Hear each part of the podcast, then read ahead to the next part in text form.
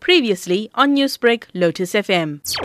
My reaction to what has happened is that it is good for the country because remember the banking sector forms part of the economy and the economy must be functional and we cannot afford to have a situation where as a result of the banking strike the economy is brought to a standstill. From an international perspective, remember the South African financial system operates highly efficiently and it is well recognized throughout the world. And for us to have a strike in this country would be the first that we've ever had, I believe, within the banking sector. And it augurs well for our country to know that we're not going to have one. So you mentioned how this strike, if it did go forward, how it could affect businesses. Can you elaborate on that? We are very close to the month end and payments are being made to various people. People are expecting money to come in, wages have to be paid. The whole economy that runs based on a, on a banking system. And if the bankers go on strike, or the people who work at the bank go on strike, then certainly the economy comes to a standstill. And that creates some very serious issues for the country because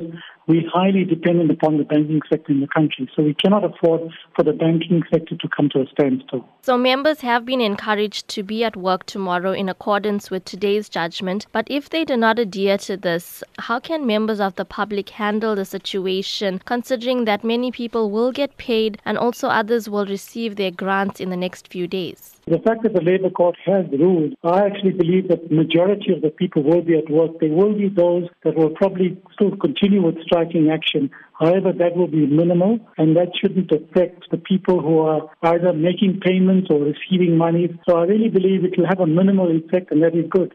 Newsbreak, Lotus FM, powered by SABC News.